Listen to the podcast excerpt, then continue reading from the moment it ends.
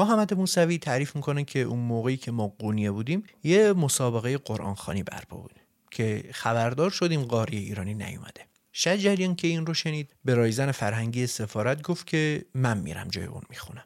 اونا هم گفتن قرآن خوندن مثل آواز خوندن نیست که. نمی‌دونستن که شجریان چقدر تبهر داره توی قرائت. گفت نه من می‌خونم. رفت و شرکت کرد و مدال طلا رو گرفت و برگشت.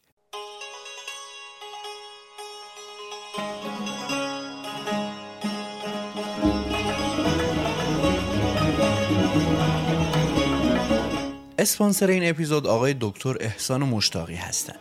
یکی از دوستداران جدی و پیگیر استاد شجریان که به واسطه علاقه خاصی که به ایشون دارن اسپانسر و حامی مالی اصلی پرونده ویژه استاد شجریان شدن. آقای مشتاقی خودشون اهل موسیقی ایرانی هن دستی به ساز کمانچه دارن و حمایتشون از پادکست گوشه هم در راستای حمایت از هنر و فرهنگ ایرانیه. همچنین ایشون یکی از چهار حامی اصلی کمپین یوز ایرانی هستند که در این راستا هم فعالیت های زیادی کردن.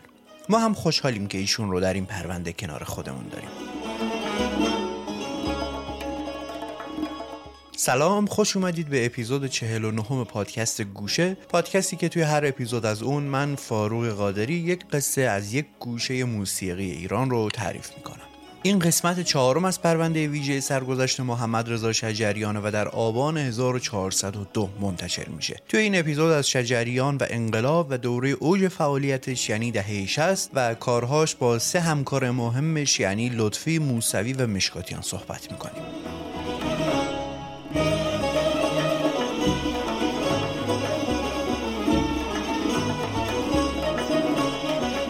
اما بخش همت عالی همونطور که قول داده بودم از این به بعد از عزیزانی که پادکست رو حمایت مالی کنن با خوندن اسمشون توی پادکست تشکر می‌کنم. در همین راستا ممنونم از حمید حبیبی ارجنگ کلهر احمد حسین زاده آرش نجفی مهدی یزدان پناه پارمیس مختاری علی نوح سرا آراد کرابی و محسا حضرتی. شما هم اگه دوست دارید پشتیبان بخش همت عالی پادکست گوشه باشید می‌تونید از طریق سایت هامی باش که لینکش توی توضیحات هست پادکست رو پشتیبانی کنید.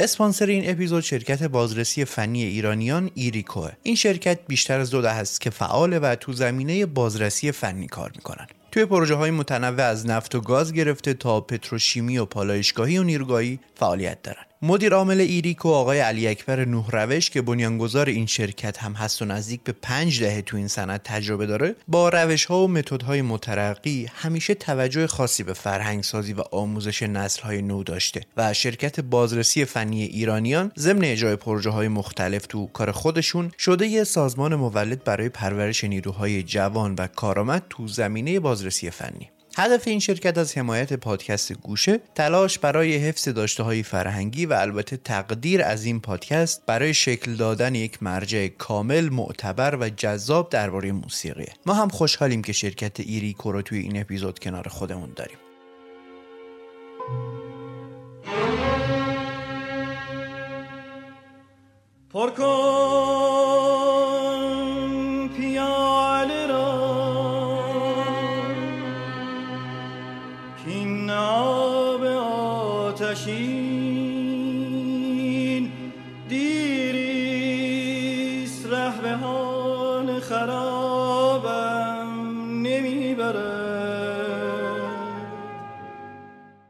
اولین تصنیفی که روی یه شعر نو ساخته شده تصنیف زمستانه که امین الله رشیدی ساخته و پروین خونده.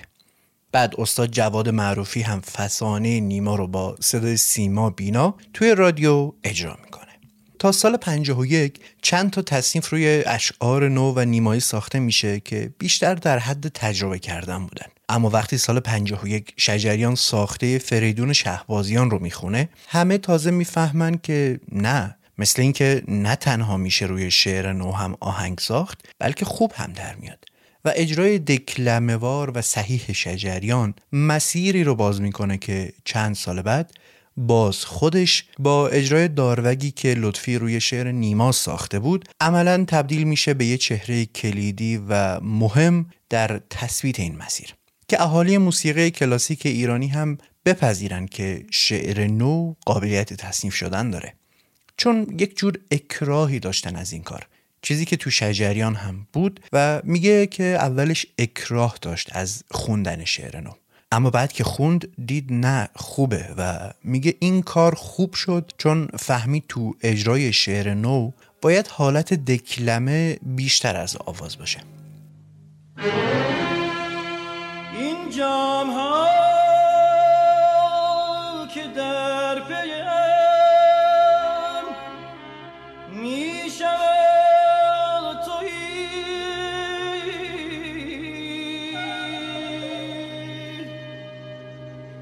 دریای آتش است که ریزم به کام خیش. گرداب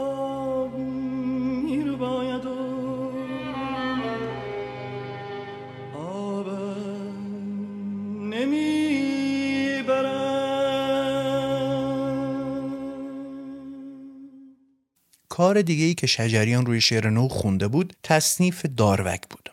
داروگ نیمای بزرگ که محمد رضا لطفی آهنگش رو ساخته بود. اما داروگ در ادامه مسیر کار شهبازیان نبود و اصلا شروع یه مسیر و خط دیگه است توی کارنامه شجریان.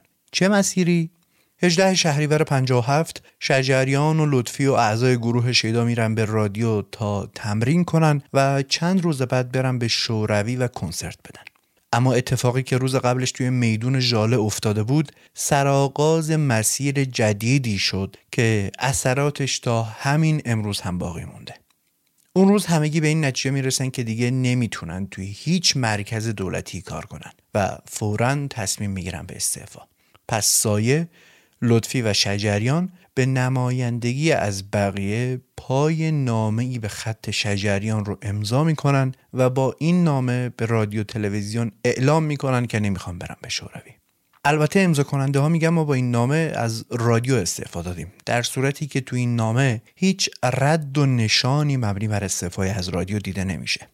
اما به هر ترتیب گویا دیگه بر نمیگردن به رادیو و میرن تو زیرزمین و اتوبوس مانند خونه لطفی تو امیرآباد و شروع می‌کنن به ساخت سرودهای انقلابی. که بعد از انقلاب میرن به ساختمون مشهور خیابون حقوقی و اونجا کارشون رو رسمی و علنی شروع می‌کنن و به عنوان اولین نوار هم نوار به یاد عارف رو که یکی دو سال قبل از انقلاب ضبط کرده بودن دوباره میدن بیرون. به, به یاد عارف و کانون چاووش و نوارهای شجریان تو این مسیر می‌رسیم. اما فعلا بیایید چند سالی بریم عقب و دنبال رد این مسیر جدید شجریان توی کارهاش بگردیم. چه مسیری؟ اجرای اشعار اجتماعی اعتراضی و همراهی با مردم که مخصوصا توی این دوره و توی سالهای پایانی عمر شجریان خیلی توی آثارش و توی شخصیت و صحبتهاش دیده می‌شد. آخر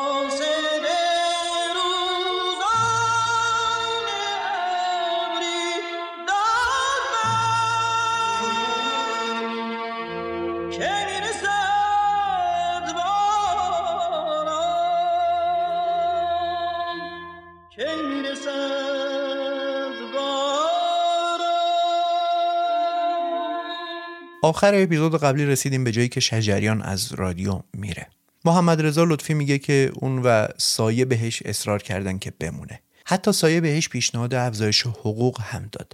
اما شجریان راضی نشد و بیشتر می‌خواست. حق و لیاقت خودش رو بیشتر می‌دونست و قبول نکرد و گذاشت و رفت. اما جالبه که خیلی طولی نمی‌کشه که خود لطفی هم می‌فهمه که رادیو جای موندن نیست. و میگه ما تفکرات اجتماعی خاصی داشتیم و از اشعار خاصی توی ساختمون استفاده می‌کردیم. و من مدام این نگرانی رو داشتم که رادیو عذرمون رو بخواد. پس به فکر افتادم که یه جریان مستقل ایجاد کنم. اون زمان کمپانی های تکثیر و نشر کاست تازه پا گرفته بودن و تولیدات موسیقی ایرانی هم داشت به فروش های خوبی می رسید مثل کار حسین علیزاده در نوا که خانم پریسا آوازش رو خونده بود.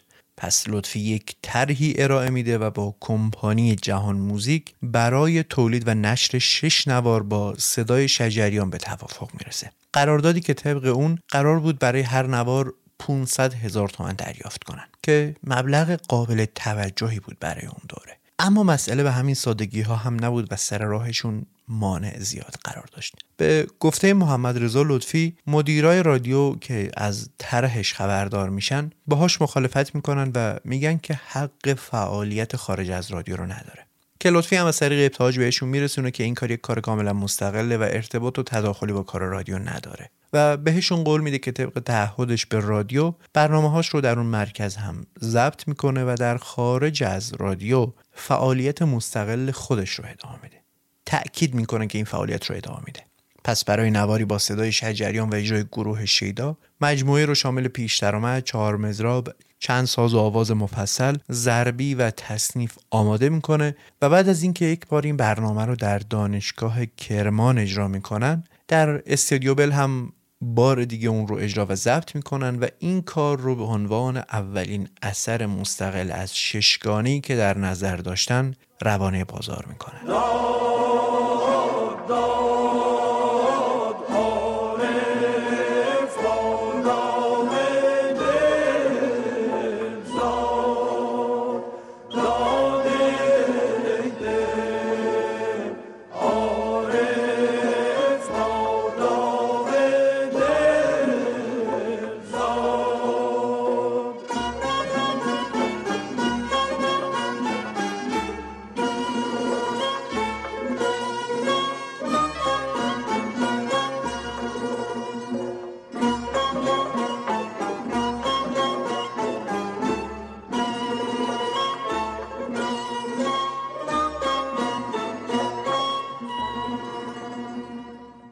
کار به یاد عارف با استقبال خیلی خوبی روبرو میشه. این کارها شهرت و محبوبیت این دو نفر رو میرسونه به سقفی که حتی شاید خودشون هم تصور نمی‌کردن. اما این تازه اول کار بود. هنوز اتفاقاتی در پیش بود که اونها رو از این هم محبوب تر و مشهورتر می‌کرد و البته تأثیر گذارتر به یاد عارف تبدیل میشه به نقطه عطف مهم نقطه ای که این اعتماد به نفس رو به اونها میده که دیگه وقتشه به طور کامل مستقل بشن.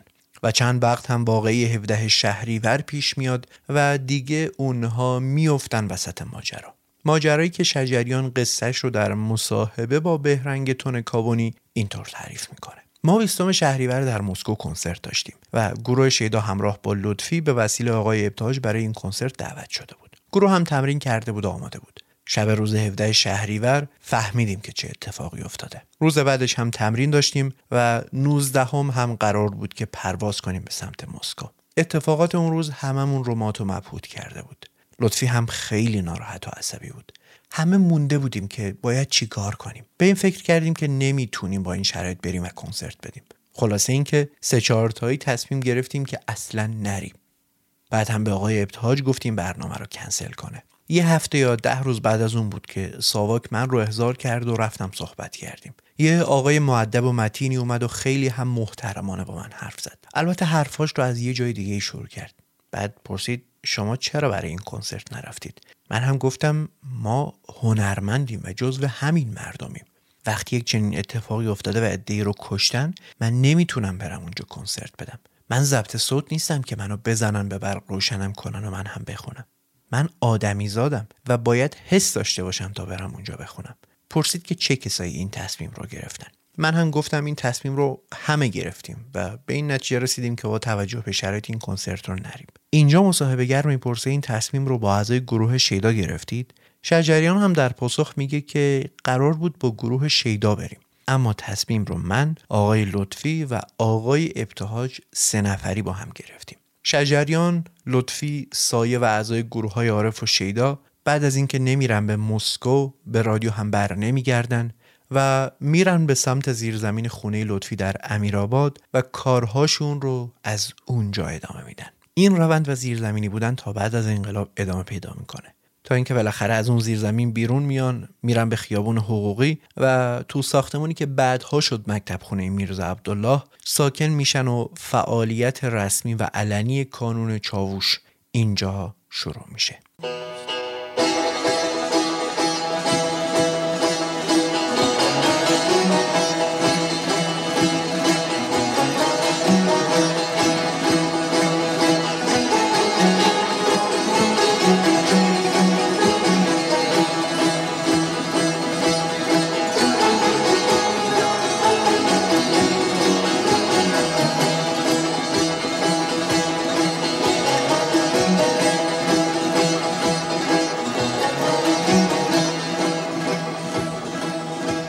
سخن درباره کانون چاووش بسیار است و ما تو پرونده بانک چاووش مفصل در قالب هفت اپیزود قصهش رو تعریف کردیم. اما اینجا بیاید به فراخور پرونده از نقش شجریان در چاووش بگیم و البته مشخصا همکاریهاش با محمد رضا لطفی. شجریان خواننده اصلی و اول چاووش بود.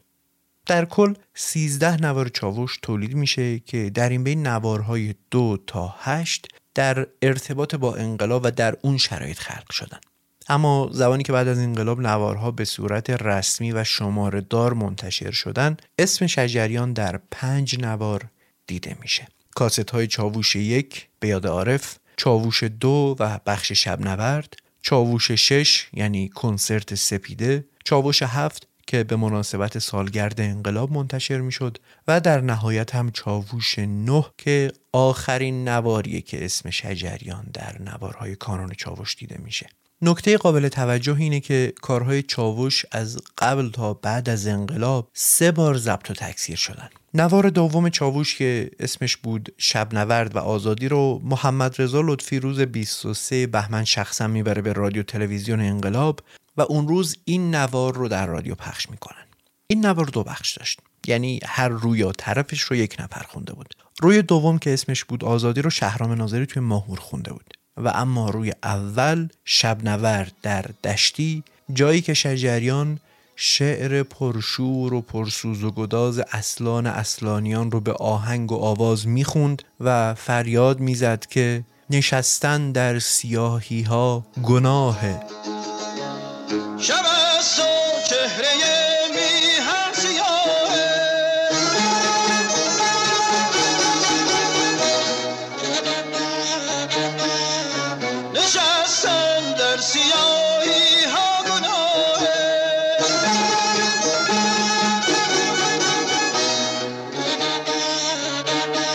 نوارهای سیزدهگانه چاوش که الان در دست ماست کمی فرق دارن با چیزی که اوایل انقلاب منتشر شده. اما اگه ملاک رو بذاریم رو همین نوارهای فعلی و در دسترس و اسم شجریان رو توی این کاست ها دنبالش بگردیم باید از روی کاست های سوم و چهارم و پنجم بپریم و صاف بریم سر وقت کاست ششم.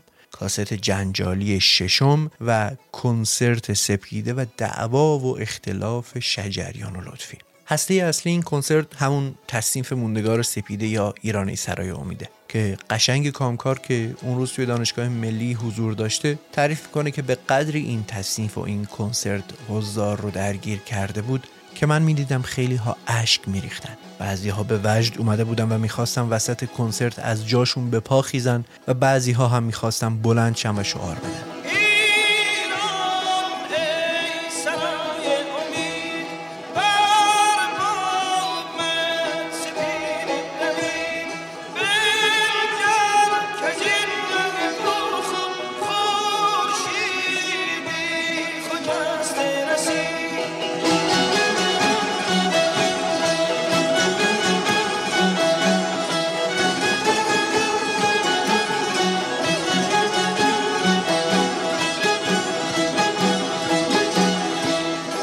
کنسرتی که هواشی و ماجراهای زیادی داره و اولین جرقه اختلاف و جدایی لطفی و شجریان هم از همین جا زده میشه.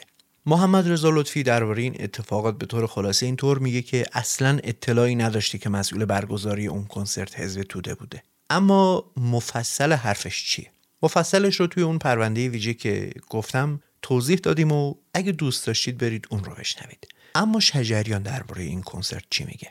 اینجا و توی این پرونده چون داریم درباره شجریان حرف می‌زنیم هواشی این کنسرت رو از زاویه دید اون بررسی می‌کنیم. چرا؟ چون شجریان از جانب بعضی ها خیلی متهم میشه به توده ای بودن و این خیلی اتهام درستی به نظر نمی‌رسه و به نظر نمی‌رسه شجریان هیچ وقت تمایلات چپی داشته بوده باشه. چه برسه به توده ای بودن؟ و واقعیتش اینه که این خلاف واقعه. و حرفاش در مورد این کنسرت در تناقض و اختلاف با صحبت محمد رضا لطفی. و معتقده که محیط کلی کانون چاووش یا حداقل تعداد زیادی از اعضاش تحت تاثیر محیط و جو قالب جامعه تفکرات چپی داشتن. شجریان اینطور میگه که لطفی و ابتهاش تصمیم گرفته بودن که کانون چاووش رو راه بندازن و می‌خواستن با راه اندازی این کانون در خارج از رادیو سیاست های خودشون رو پیش ببرن.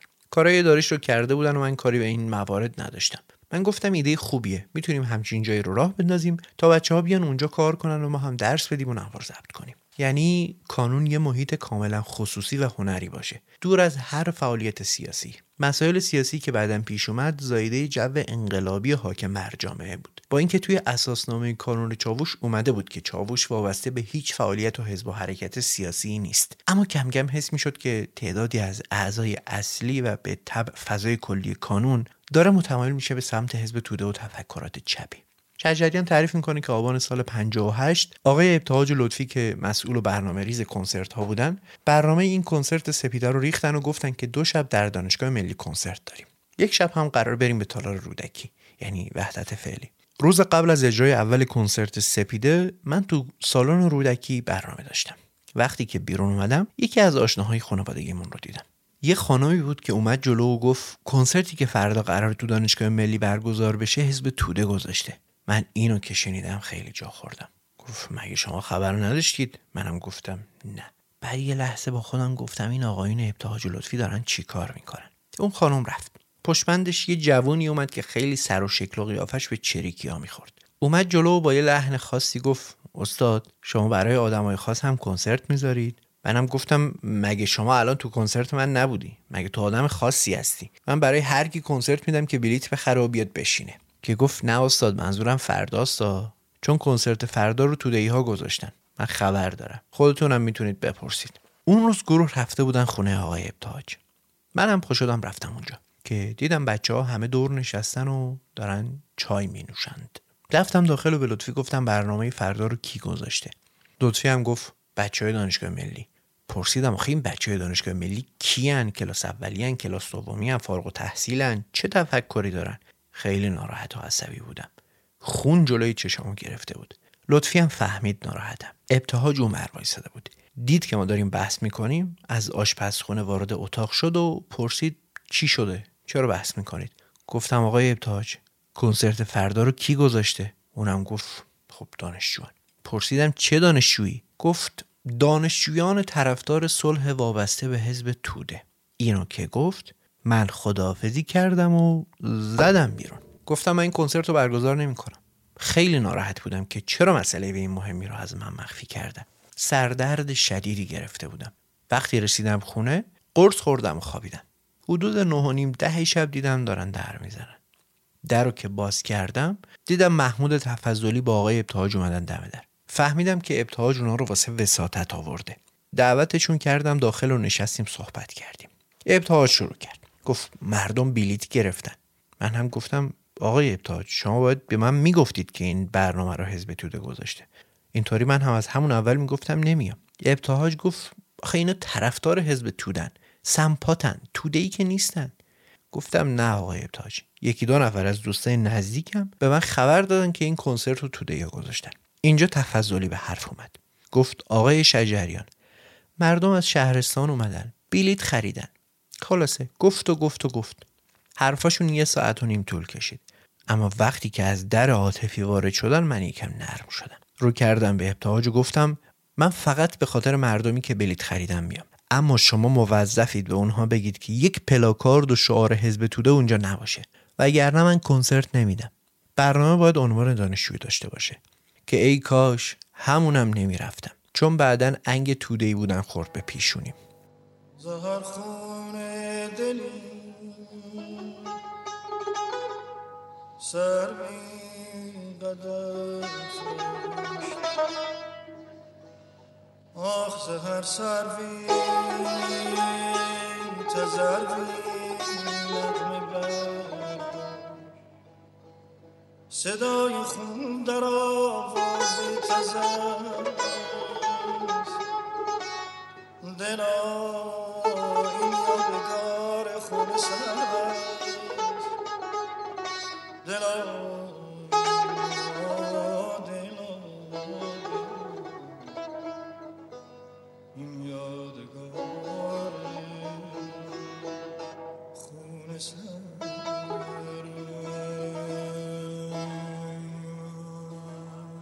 کنسرت سپیده و هواشیش میونه شجریان و لطفی رو حسابی شکراب می‌کنه.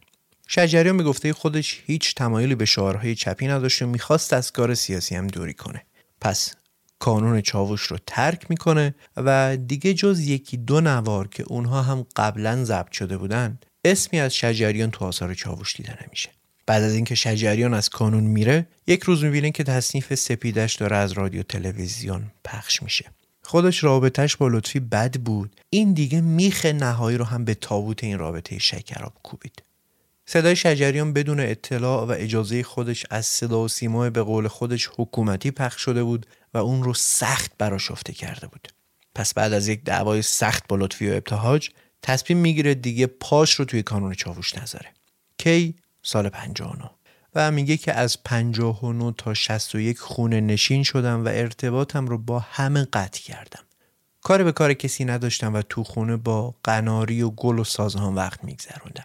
شجریان میگه که من ساز لطفی رو خیلی دوست داشتم و خیلی به هم نزدیک بودیم. ولی سر کنسرت سپیده و تکرویاش خیلی ازش رنجیده خاطر شدم. رابطمون قطع شد. گذشت و گذشت تا اینکه یه روزی منو پیدا کرد و گفت محمد رضا خان من اگه می‌خواستم یه امپراتور یا یه رئیس جمهور رو پیدا کنم پیدا می‌کردم. نمی‌دونم چی شده که نمی‌تونم تو رو پیدا کنم. منم خندیدم و گفتم چیزی نشده. به توصیه آقای ابتهاج یکی دو جلسه هم توی خونه آقای میر رمزانی من و لطفی و ابتهاج استاد داد به جمع شدیم که گویا می‌خواستم ما رو آشتی هنری بدن. البته من مشکلی به خود لطفی نداشتم و هر بار هم که هم دیگر رو می‌دیدیم بگو بخند و سلام احوال پرسیمون به راه بود. اما با هم کار نمی‌کردیم. تو این جلسه هم آقای ابتهاج کلی در این باره صحبت کرد که شما دوتا آدمای معمولی نیستید. همکاری نکردن شما خیانت به موسیقیه. من تو اون جلسه هیچی نگفتم چون دیگه به لطفی اعتمادی نداشتم. آخرش هم به نتیجه ای نرسیدیم. با اینکه حتی اون شب با لطفی یه ساز و آواز ماهور هم ضبط کردیم. دو سه بار دیگه هم این اتفاق افتاد که یک بارش محمد موسوی هم حضور داشت. ولی دیگه در قالب گروه و کار رسمی و آلبومی با هم کار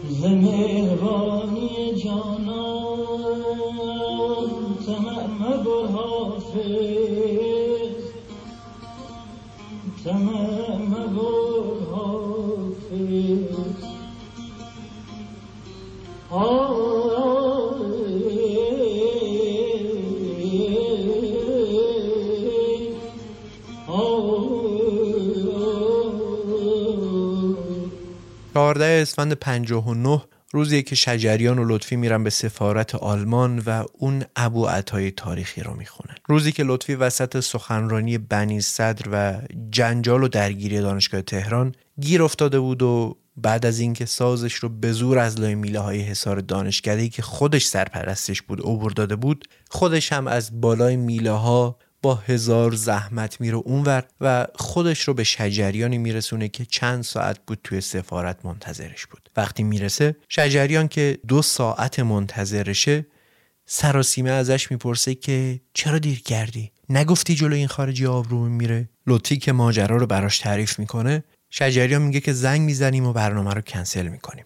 اما لطفی میگه هر طور که شده باید این کنسرت رو برگزار کنیم و اتفاقا امروز جزو روزمره ماست. و الان باید بریم و با این حال اجرا کنیم. برنامه هم متفاوت میشه. پس شجریان سیستم ضبطش رو ور میداره با دوتا میکروفون سوار آهوی بیابان مشهور لطفی میشن و میرن به سفارت آلمان تا صدای تاریخ رو ضبط کنن.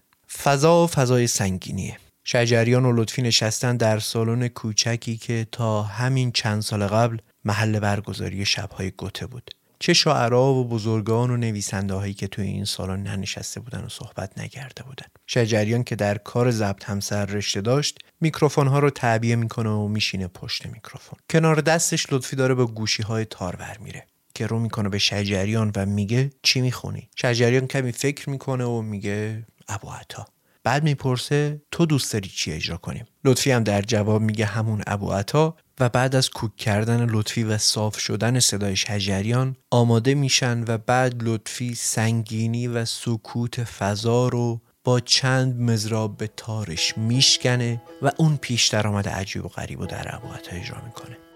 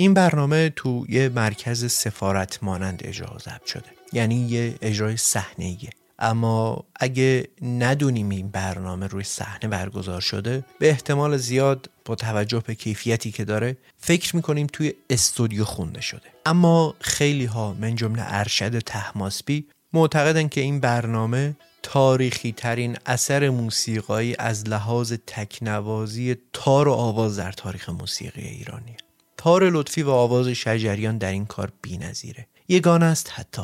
هر دو در اوج پختگی اون رفتن به سفارت آلمان تا بعد از حدود ده سال کار مشترک نقطه پایان اون دورشون رو در قله بذارن و برای همیشه نه البته برای ده سال از هم جدا بشن.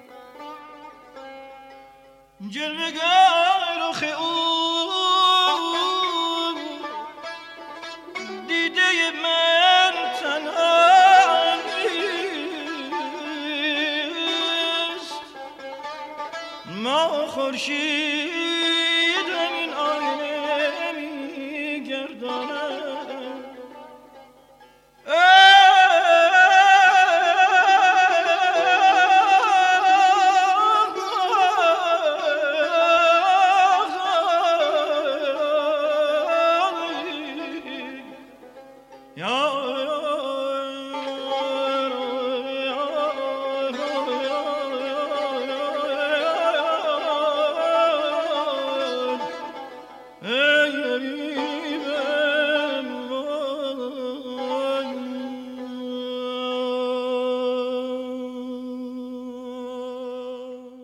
سال 59 شجریان با لطفی میره به سفارت آلمان و بعد مسیرشون از هم جدا میشه.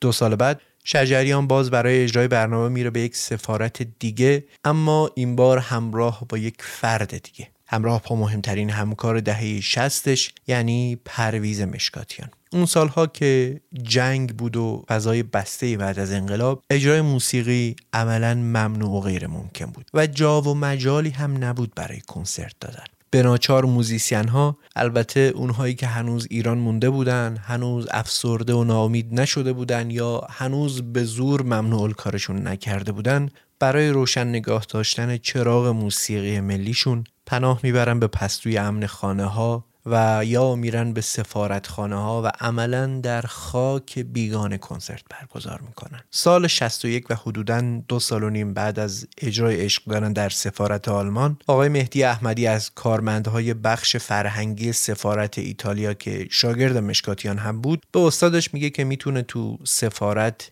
اجرایی براشون ترتیب بده. مشکاتیان هم پیشنهاد رو با شجریان مطرح می‌کنه طبیعتا اون هم موافقت می‌کنه و در یک بعد از ظهر تابستان سال 61 دقیقا ساعت 17 و 30 دقیقه پنجشنبه 31 تیر سال 61 میرن به باغ سفارت ایتالیا در فرمانیه و اون کنسرت مشهور آستان جانان رو برگزار می‌کنن. اما اصلا چی شد که اون روز شجریان و مشکاتیان رسیدن به این نقطه و تبدیل شدن به مهمترین همکارهای هم در دهه شست یک روایت دست اولی وجود داره که راویش خود مشکاتیانه. مشکاتیان قصه آشناییشون رو از سال 56 تعریف می‌کنه و میگه اون سال از طرف مرکز حفظ و اشاعه برای انجام برنامه در جشن هنر رفتیم شیراز. در همون اسنا. من یه دوستی داشتم به اسم فرود گرگینپور که پدرش حبیب خان گرگینپور از خانهای ایل قشقایی بود و اتفاقا با آقای برومند نور علی خان هم آشنایی داشت. دستی هم به ساز داشت و دوتار قشقایی هم می‌زد. جشن هنر اون سال که تمام شد فرود از من علیزاده شکارچی و شجریان دعوت کرد که بریم بیل. شجریان با خانواده اومده بود. قرار بود فقط سه روز اونجا بمونیم. اما سفر بیشتر طول کشید. سفر دلپذیری بود. بعد از یه هفته علیزاده و شکارچی برگشتن اما من و شجریان موندیم. بعد هم به دعوت دوستی رفتیم به آق چشمه که خیلی محیط دلپذیری داشت. کوه بود و شکار. البته من شکارچی نبودم و نیستم. تیر هم نمی‌زنم ولی فضای طبیعت رو دوست داشتم. و همین طبیعت بکر و زیبا که اقامتمون رو طولانی تر هم کرد روابط صمیمانه بین من و شجریان به وجود آورد. شبها میشستیم و صحبت می‌کردیم. توی همین سفر و صحبت ها و نشست ها بود که فهمیدیم دیدگاه های مشترک زیادی داریم. بعد از اون سفر رفت آمد ما بیشتر شد. به طوری که اکثر اوقات رو با هم بودیم و کارهای زیادی با هم انجام می‌دادیم. تا اینکه سال 61 اون کنسرت اتفاق افتاد و این اولین کار مشترکی بود که با هم روی صحنه رفتیم. دوست من پروفسور ماکیارلا که رایزن فرهنگی سفارت ایتالیا بود به من زنگ زد و گفت من می‌خوام یه کنسرتی در باغ سفارت برپا کنم. منم پرسیدم که شما با مقامات ایران صحبت کردید مجوز گرفتید؟ گفتن رایزن فرهنگی سفارتم و می‌خوام تو خاک خودم تو سفارت ایتالیا یه کنسرت برای فرهیختگان ایرانی برگزار کنم. اگه نتونم این کار رو انجام بدم پس به چه دردی می‌خوریم؟ ما هم گفتیم باشه. خلاصه. مقدمات کنسرت فراهم شد و خود سفارت 1500 نفر دعوت کرد. ما هم از طرف خودمون 1500 نفر دعوت کرده بودیم. از تمام بزرگان ادب و فرهنگ و هنر ایران که البته هنوز توی ایران مونده بودند هم دعوت کردیم. شجریان من و فرهنگفر با هم رفتیم روی صحنه و ایرج حقیقی هم صدا برداری روی صحنه رو در فضای باز انجام داد و واقعا شاهکار کرد که تونست اون فضا رو اونطور آکوستیک کنه و صدا رو برداره. بعد از پایان کنسرت چون یک تجمع سه هزار نفری شکل گرفته بود از کمیته اومده بودن که ما رو دستگیر کنن. مامورا که دور سفارت رو گرفته بودن پروفسور ماکرلا اومد پرسید می‌خواید از در پشتی برید؟ من هم گفتم ما از در پشتی نیومدیم که از در پشتی بریم. شما رایزن فرهنگی سفارتی و حق طبیعی شماست که اینجا کنسرت برگزار کنید. اگه اجازه نداشتید یا نمی‌تونید امنیت ما رو تامین کنید این دیگه خودتون می‌دونید. اون دور فضا اینطوری بود. اصلا کسی به ما نگفته بود که می‌تونید یا نمی‌تونید کنسرت بدید. ولی کلاسای موسیقی بسته شده بود و سازها رو هم این طرف و اون طرف میشکستن و یه فضای بلا تکلیفی رو موسیقی حاکم بود. ما تنها خواستمون این بود که بتونیم آزادانه کنسرت بدیم و ارتباطمون رو با مخاطبمون حفظ کنیم.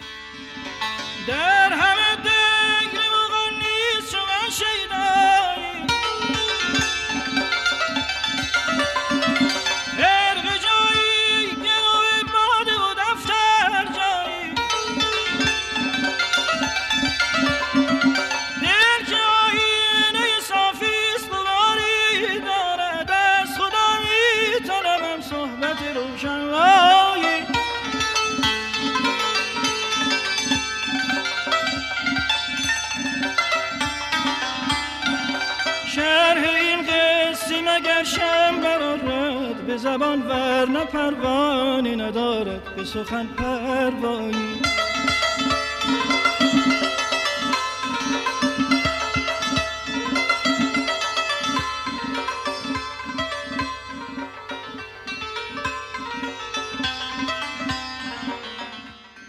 تا اینجای سرگذشت شجریان دونستیم که تا سال 58 و کنسرت سپیده در قالب کانون چاووش فعالیت می کرد و بعد از ترک اون کانون به گفته خودش دو سال خودش رو خونه نشین می‌کنه. اما این دو سال همین طور نبود که هیچ فعالیتی نداشته باشه و اتفاقا تو محافل خصوصی خیلی فعال بود و پای ثابت این مجالس بود. اصلا همین محافل اون رو به موسوی و البته مشکاتیان نزدیک می‌کنه. موسوی که از حدود ده سال پیش از اون از رادیو با هم همکاری داشتن و طبق اجراهای خصوصی که در دست داریم سال 58 و دقیقا از آذر اون سال یعنی بعد از ماجرای کنسرت دانشگاه ملی ارتباط و همکاری این دو نفر از قبل هم نزدیکتر میشه. اکثر اجراهای خصوصی تاریخ دقیقشون مشخص نیست. اما بر اساس همین اندکی که از تاریخ دقیقشون اطلاع داریم سال 58 این دو نفر یعنی شجریان و موسوی چند اجرای خصوصی ضبط کردن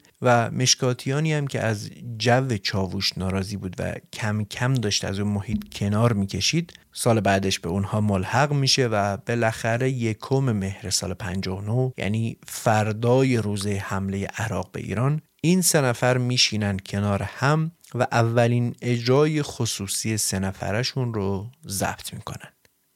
مزرعه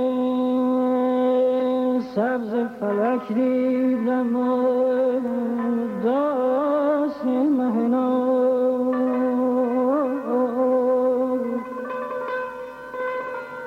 یادم از کشته خیشم یادم از کشته خیش آمد و هنگام درو.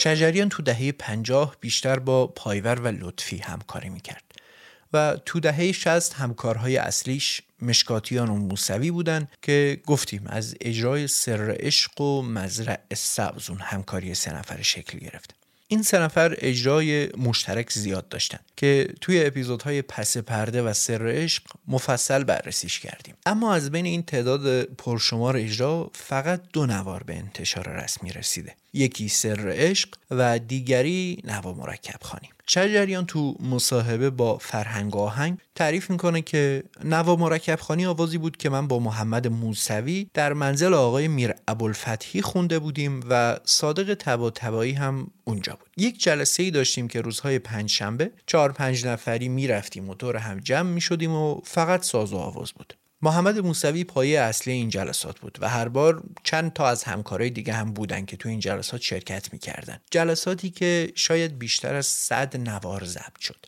اما این جمع سه نفره چطور شکل گرفت؟ از آشنایی با مشکاتیان گفتیم. اما بیاید ببینیم شجریان و موسوی چطور به هم رسیدن. محمد موسوی با اسم کامل سید محمد کاظم موسوی شوشتری حوالی سال 45 بعد از اینکه میره پیش استاد بزرگ حسن کسایی و تایید ایشون رو می‌گیره میره به تهران تا بره توی رادیو و شانس خودش رو برای ورود به اون مرکز امتحان کنه. موسوی می‌رسه به تهران وارد ساختمان رادیو میشه و در جلسه شورای موسیقی هم امتحان میده. اما استاد علی تجویدی اون رو رد می‌کنه و میگه تا زمانی که استاد کسایی زنده است من نمی‌ذارم کسی دیگه تو رادیو نی بزنه.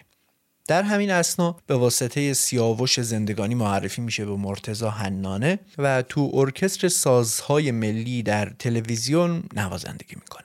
همین باعث میشه که موسوی دیده بشه و اون که دیگه پاش به تهران باز شده دنبال جایی که بتونه اونجا بمونه اما هیچ جا و مکانی نداره. تا اینکه تو گشت و گذارهاش در تهران یک روز می‌رسه به آموزشگاهی به اسم گام. میره داخل آموزشگاه و با نوازنده بزرگ تنبک دوران یعنی امیر ناصر افتتاح آشنا میشه. افتتاح هم بعد از اینکه نیش رو میشنوه ازش می‌خواد که توی همون آموزشگاه تدریس کنه و توی تنها اتاقی که اونجا وجود داشت ساکن بشه و همونجا بخوابه و زندگی کنه. سه سال به این منوال میگذره. تا اینکه یک روز افتتاح به موسوی میگه که دوست داری امشب استاد بادی رو ببینی؟ موسوی هم از خدا خواسته خوشحال از اینکه به آرزوی دیرینش رسیده اون شب میره و بعد از دست بوسی عبادی میشینه کنار دستش و براش ساز می‌زنه. که بعد از مدتی صدای آواز پسر عبادی با نی موسوی همراه میشه. محمد موسوی ماجرای اون شب رو اینطور تعریف می‌کنه. من یک روز در کلاس جناب آقای استاد افتتاح داشتم تدریس می کردم به من گفت که دلت می‌خواد امشب استاد عبادی رو ببینی. آرزوی من بود چون واقعا ببینید اون موقع که هنوز اهواز بودم یه رادیو کوچولویی داشتم و تمام برنامه های گلها رو تعقیم می کردم کرمانشاه، آبادان، اهواز، تهران و واقعا بعد از نی استاد کسایی صدای ستار عبادی واقعا من رو به خودش جذب می کرد گفتم آرزوی من آقای افتتاح. گفت پس امشب با هم میریم در یک مکانی که استاد بادی اونجاست. رفتیم و من عرض ادب کردم و دست و استاد و بوسیدم و نشستم و به من گفت شنیدم شما نمی‌زنید. گفتم که اگه اجازه بفرمایید. گفت بزن. من زدم و گفت به به چقدر عالی. آقای شجریان بغل دست استاد عبادی نشسته بود و بهش می‌گفت پسرم. من فکر کردم که پسر استاد عبادیه. بعد استاد شجریان شروع کردم به خوندن و از اون روز آشنایی من و استاد شجریان شروع شد. بعد گفتم استاد وادی من رفتم چندین بار به رادیو برای برنامه گلها اما به من اجازه ندادن که توی گلها شرکت کنم. گفت شما سه شنبه نهار بیایید پهلوی من با پسرم محمد رضا آقای شجریان رو می‌گفت. بیایم با هم بریم رادیو. رفتیم اونجا و بعد رفتیم به رادیو. رئیس قسمت موسیقی و موقع آقای گل سرخی بود. جلو پای استاد بلند شد. گفت امر بفرمایید استاد. گفت امشب من با این دوتا پسرم می‌خوام برنامه اجرا کنم. گفت استودیو آماده است؟ بفرمایید. رفتیم تو و همایون کوک کردیم و در خدمت استاد عبادی که واقعا برای من افتخاری بود همایون زدیم و شجریان هم خوند و این اولین برنامه گلهای من در رادیو بود. محمد موسوی یک بار دیگه همین خاطره رو در برنامه دستان رادیو فرهنگ به تهیه کنندگی عباس سجادی تعریف کرده که چون آوردن اسم محمد رضا شجریان در صدا و سیمای اون موقع ممنوع بود اون رو کاملا سانسور کردن. نکته جالب این که هم شجریان و هم موسوی با توصیه و معرفی استاد عبادی به شکل جدی وارد رادیو شدن و هر دو میگن که ما رو مثل پسر خودش می‌دونسته. و برای ما نقش پدری داشته. اما موسوی با عبادی و شجریان در برگ سبز سه برنامه اجرا کردند که به ترتیب شماره های 271, 279 و 287 یعنی اولین اونها برنامه 271 برگ سبزی که در آواز ابوعطا اجرا شده.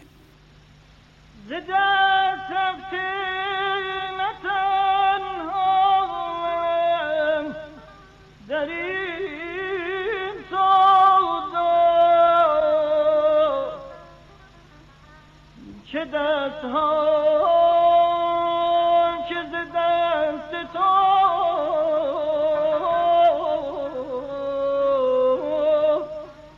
بر خدا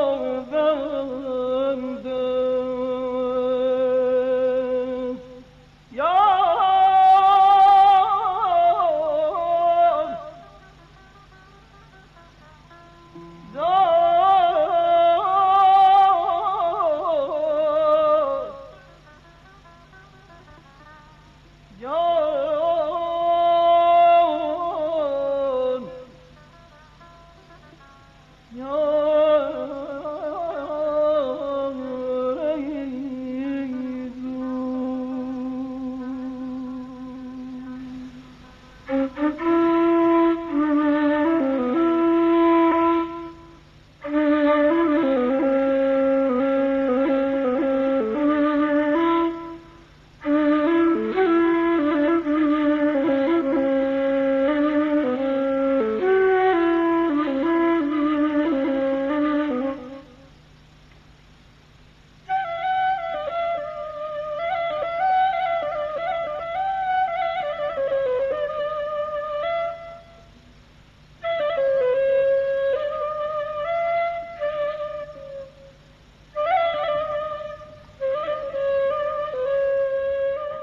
اسم شجریان و موسوی تو برنامه گلها کنار هم در هشت برنامه دیگه هم دیده میشه که شامل سه برگ سبز، یک گلهای رنگارنگ و یک شاخه گل میشه.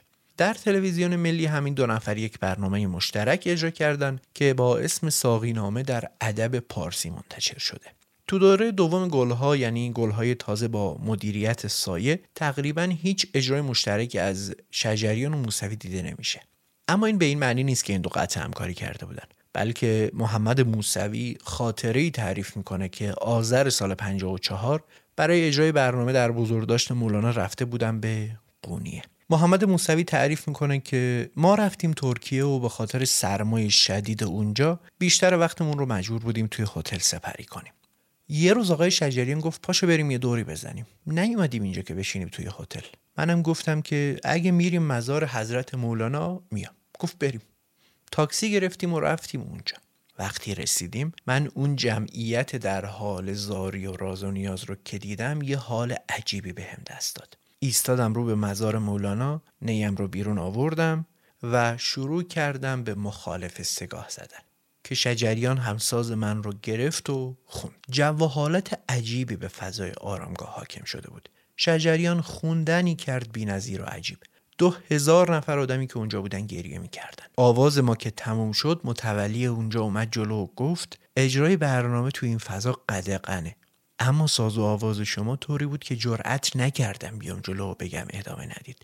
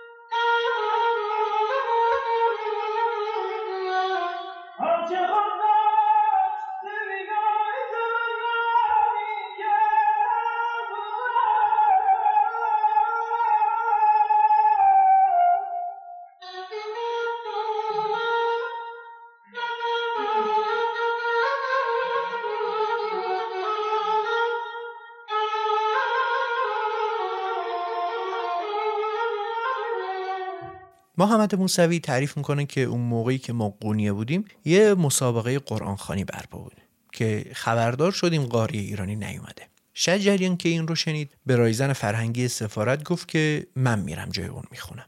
اونا هم گفتن قرآن خوندن مثل آواز خوندن نیست که. نمی‌دونستن که شجریان چقدر تبهر داره توی قرائت. گفت نه من می‌خونم. رفت و شرکت کرد و مدال طلا رو گرفت و برگشت.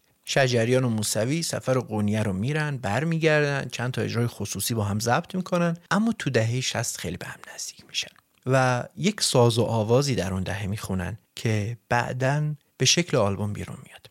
ساز و آوازی که این دو نفر یکی از روزهای سال 63 تو جلسات ثابتی که تو منزل آقای میر ابوالفتحی برگزار می‌کردن ضبط کردن. و مثل خیلی از همکاری های این دو نفر داشت می‌رفت بایگانی بشه که ایرج بستامی به طور غیر مستقیم مانع شد.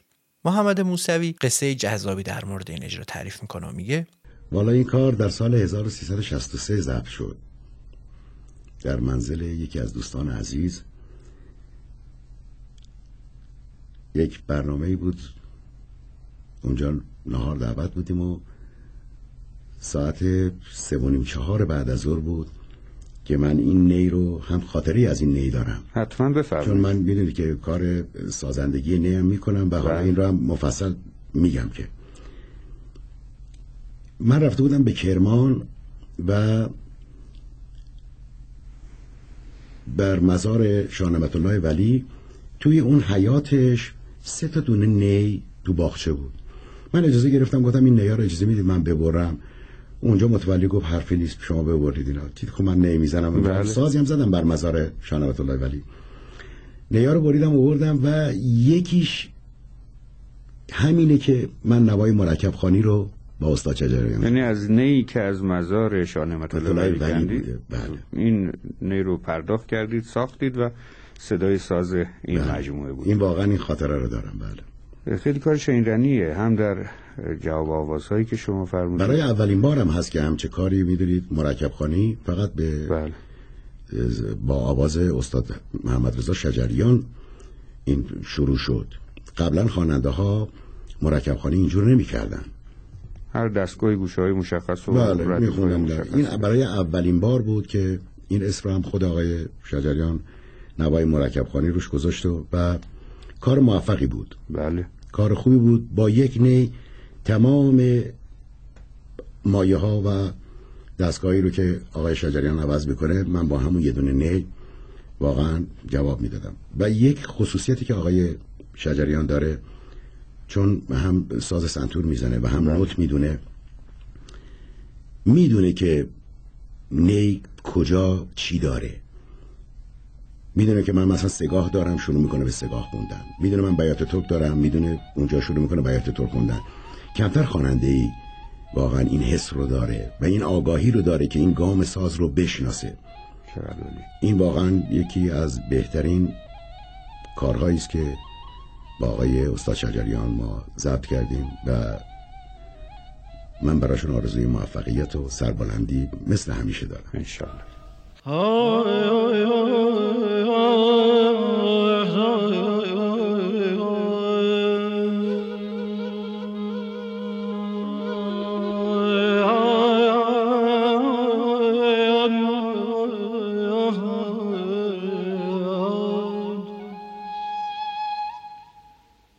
شوق است در جدایی. جور است در نظر.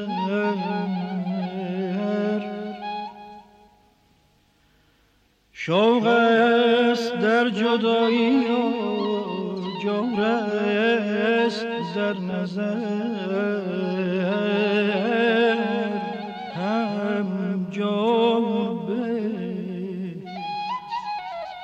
طاقت شوقت نیاری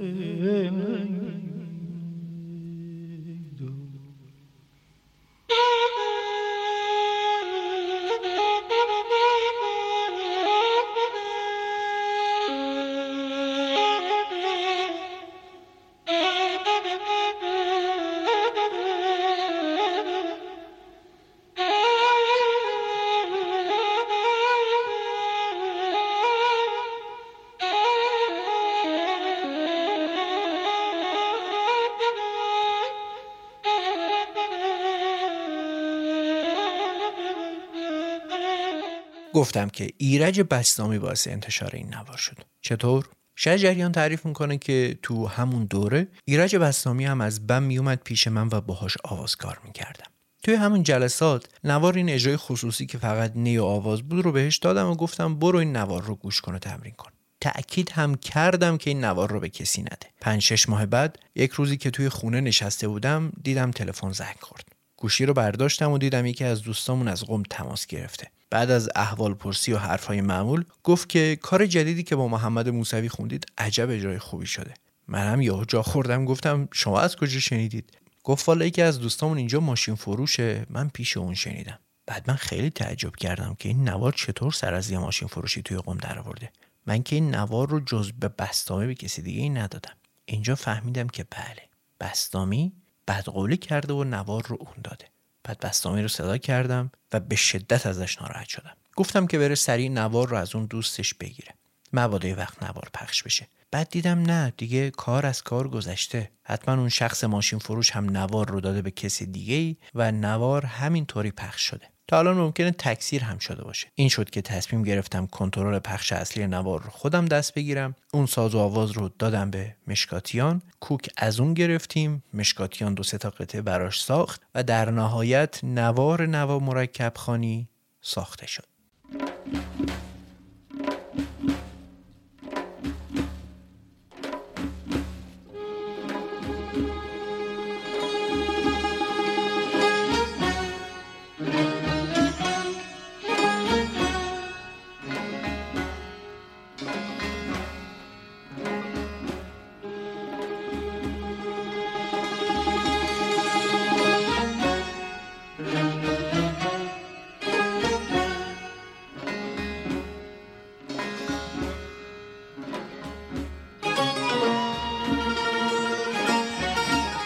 خب تا اینجا کارنامه محمد رضا شجریان رو تا اواسط دهه 60 بررسی کردیم. تو این اپیزود بیشتر سعی کردیم قصه بگیم. قصه ارتباط شجریان با مهمترین همکارهاش تو مهمترین دوره کاریش. در مورد همکاری های شجریان با مشکاتیان خیلی صحبت نکردم چون بیشتر از ده اپیزود در این باره ساختیم و خیلی مفصل به این دوره پرداختیم.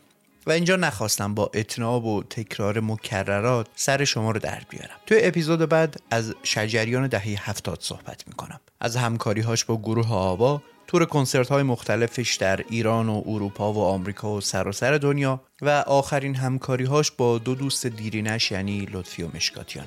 پس تا اپیزود بعدی من فاروق قادری هستم و این اپیزود 49 پادکست گوشه بود که در آبان 1402 منتشر میشه. جان جان دوش کجا بوده ای؟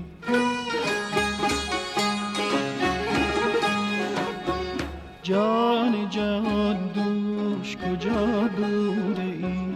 می غلطم در دل ما